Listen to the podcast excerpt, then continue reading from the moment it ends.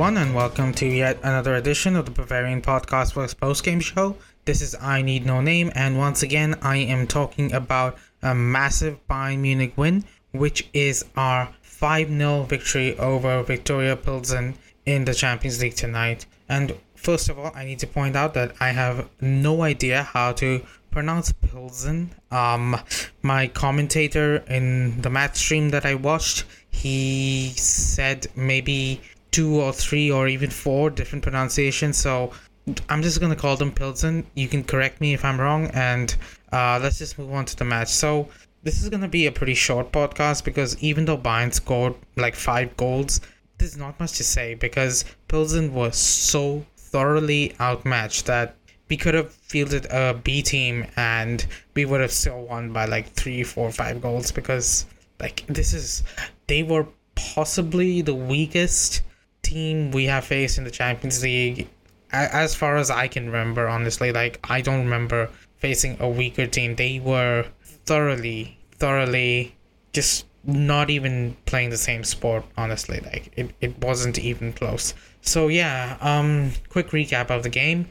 Bayern Munich started in what should I call it a 4-2-3-1 we had Serge Gnabry up top Sadio Mane on the left Jamal Musiala in the middle and Leroy Sané on the right. Thomas Muller obviously not playing due to COVID. In midfield, we had Ryan Gravenberch get a start, which was good to see. And alongside him, we had Leon Goretzka as the number 8. Ryan Gravenberch was taking Kimmich's role as the number 6 with Kimmich ruled out due to COVID. You had the back line consisting of Alphonso Davies. Surprised to see him start because, you know, he probably deserved a bit of a rest after playing for Canada and then again against Bayer Leverkusen the full 90 minutes. But yeah, Alphonso Davies, then he had De Ligt and Upamecano who are forming a pretty solid partnership at the moment. And you had Noussair Mazraoui come in for Benjamin Pavard at right back. And obviously Manuel Neuer in goal. So the party got started pretty early in the game, I think around five or six minutes in, when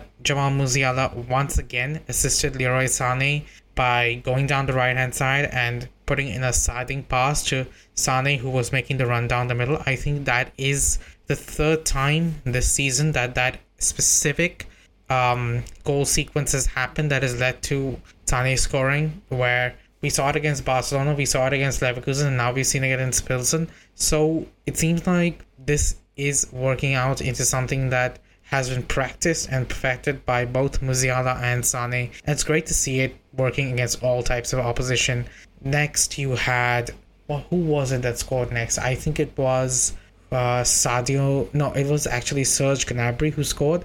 And again, easy easy goal. Not not much to say about that. Then Sadio Mane made it 3 0. Musiala could have made it 4 0 in the first half, but Sadio Mane was ruled offside in the build up by the new automated offside thing that I really find a little bit suspect because if you look at the images of the offside online, Mane maybe not even an inch of his toe was probably in an offside position, and that was enough to rule the goal out. And I don't think that the offside rule was ever meant to rule goals out that way. That is not how the rule was envisioned, and this system may need some adjustments. They may may need to add some kind of margin of error to the system so that it actually is fair on the attacker because look Mane he's offside a lot today he was offside maybe two three four times but even so, that one was not his fault, and Jamal Musiala deserved to go out of this game with a goal. Anyway, second half, we had Fonzie and Musiala subbed off. Stanisic and Choupo-Moting came on, and honestly, I'm surprised that Choupo-Moting came on at halftime. I was expecting Mathys Tel. Honestly, I was expecting Mathys Tel to start, but that's a conversation for a little bit later. So anyway, they started, and Sane again scored very soon after halftime. So Pilsen had basically no hope of ever recovering from that. And then later in the half, you had Mathys Tel come on for who was it? Sunny, yeah, who had a brace, and then Choupo-Moting scored the fifth, and that was it for Bayern's goals. Then in the 80th minute, which is pretty much the last interesting thing to happen in the game, you had a pitch invader at the Allianz Arena. I don't know how a pitch invader got there because, like, I've seen how the security measures are prepared at the Allianz Arena before a Champions League game, and they have like very tall fences in front of all the supporters stands. So like, how, how did the pitch invader manage to make it on? Did he climb it and none of the stewards saw him? Like whatever.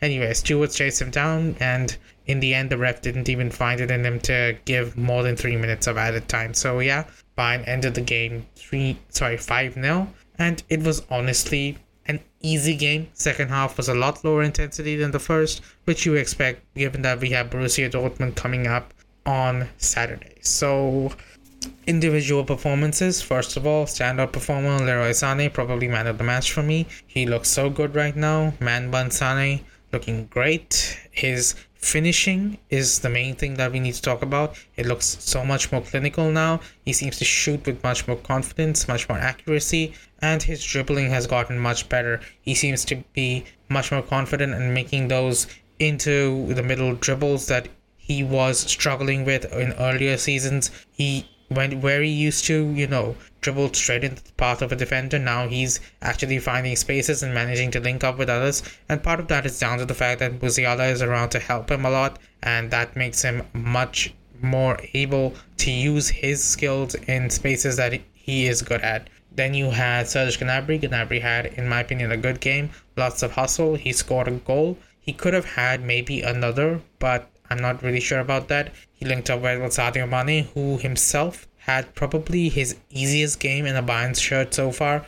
Pilsen gave him so much space to run into that it looked like prime Liverpool Mane out there, even though he did not have the pace that he's known for. He was getting past defenders with ease and he was playing great passes and he got his goal. Could have had another, in my opinion, but I think he had like two very limp shots and he needs to work on that. His shooting has been a little bit suspect in the sense that his shots just don't have much power behind them and he needs to maybe work on that in training a little bit so that he can get those shots on target and get them past the goalkeeper and make the goalkeeper work for it to get a save rather than just simply sending it into his arms.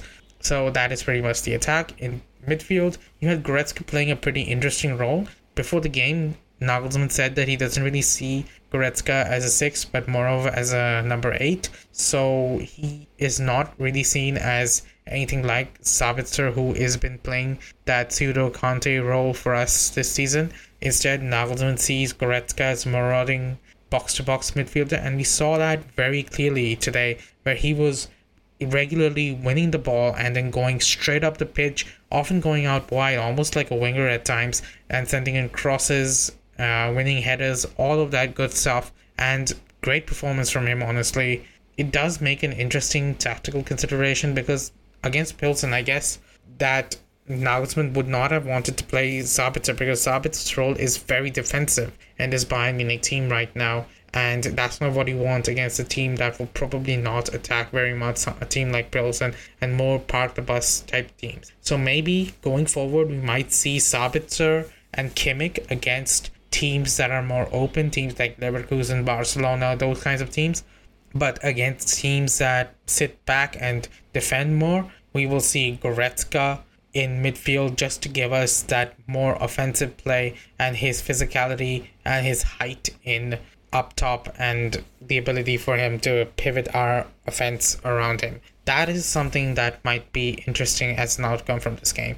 As for Gravenberch, I think honestly he didn't get to show his qualities in the number six position today because Pilsen they just gave the uh, Bayern so much space they didn't really try to press and even even when they tried to press, Gravenberch was so far above them in quality that he didn't even break a sweat trying to get out. So good performance, but he can do a lot more, and the opponent was so low quality that he didn't really get to showcase himself. So yeah, probably a seven, seven point five out of ten for Gravenberch for me. Defense, Upamecano and de Ligt, pretty much flawless. Neuer didn't even have to do anything.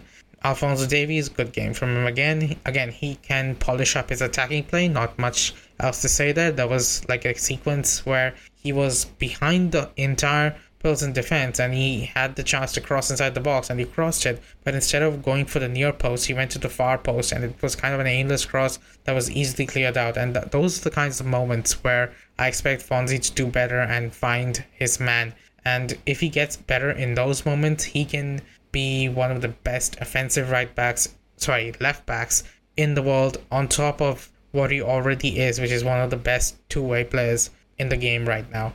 And finally, you had Noussair Mazraoui. Mazraoui, aside from his mediocre first game against Victoria Cologne, he has been so good for Bayern this season. And I'm glad that Nagelsmann gave him a full 90 minutes to showcase himself because he was just so smooth making he made a last ditch tackle and he was great at both ends of the field no goals or assists but that doesn't really matter because his overall performance was great. And even when Benjamin Pavard was subbed off, I mean subbed on, uh, it was Upamecano who got subbed off and not Mazraoui. And this is the second time in a row that you've had Mazraoui and Pavard coexisting on the field together. So this is coming right after Pavard gave those interviews where he talked about how he might he's still kind of ambivalent about signing a new contract with Bayern and how he wants to play more at centre back. So maybe this is an example of Nagelsmann showing that Pavard can play at centre back for Bayern, and so and Mazraoui is not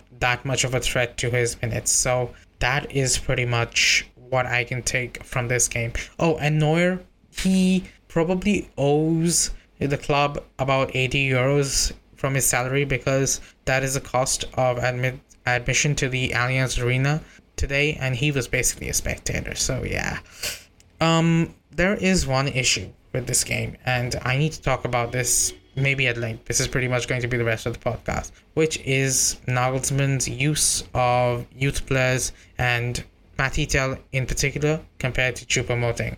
I don't understand why Choupo-Moting is getting this many minutes in recent games.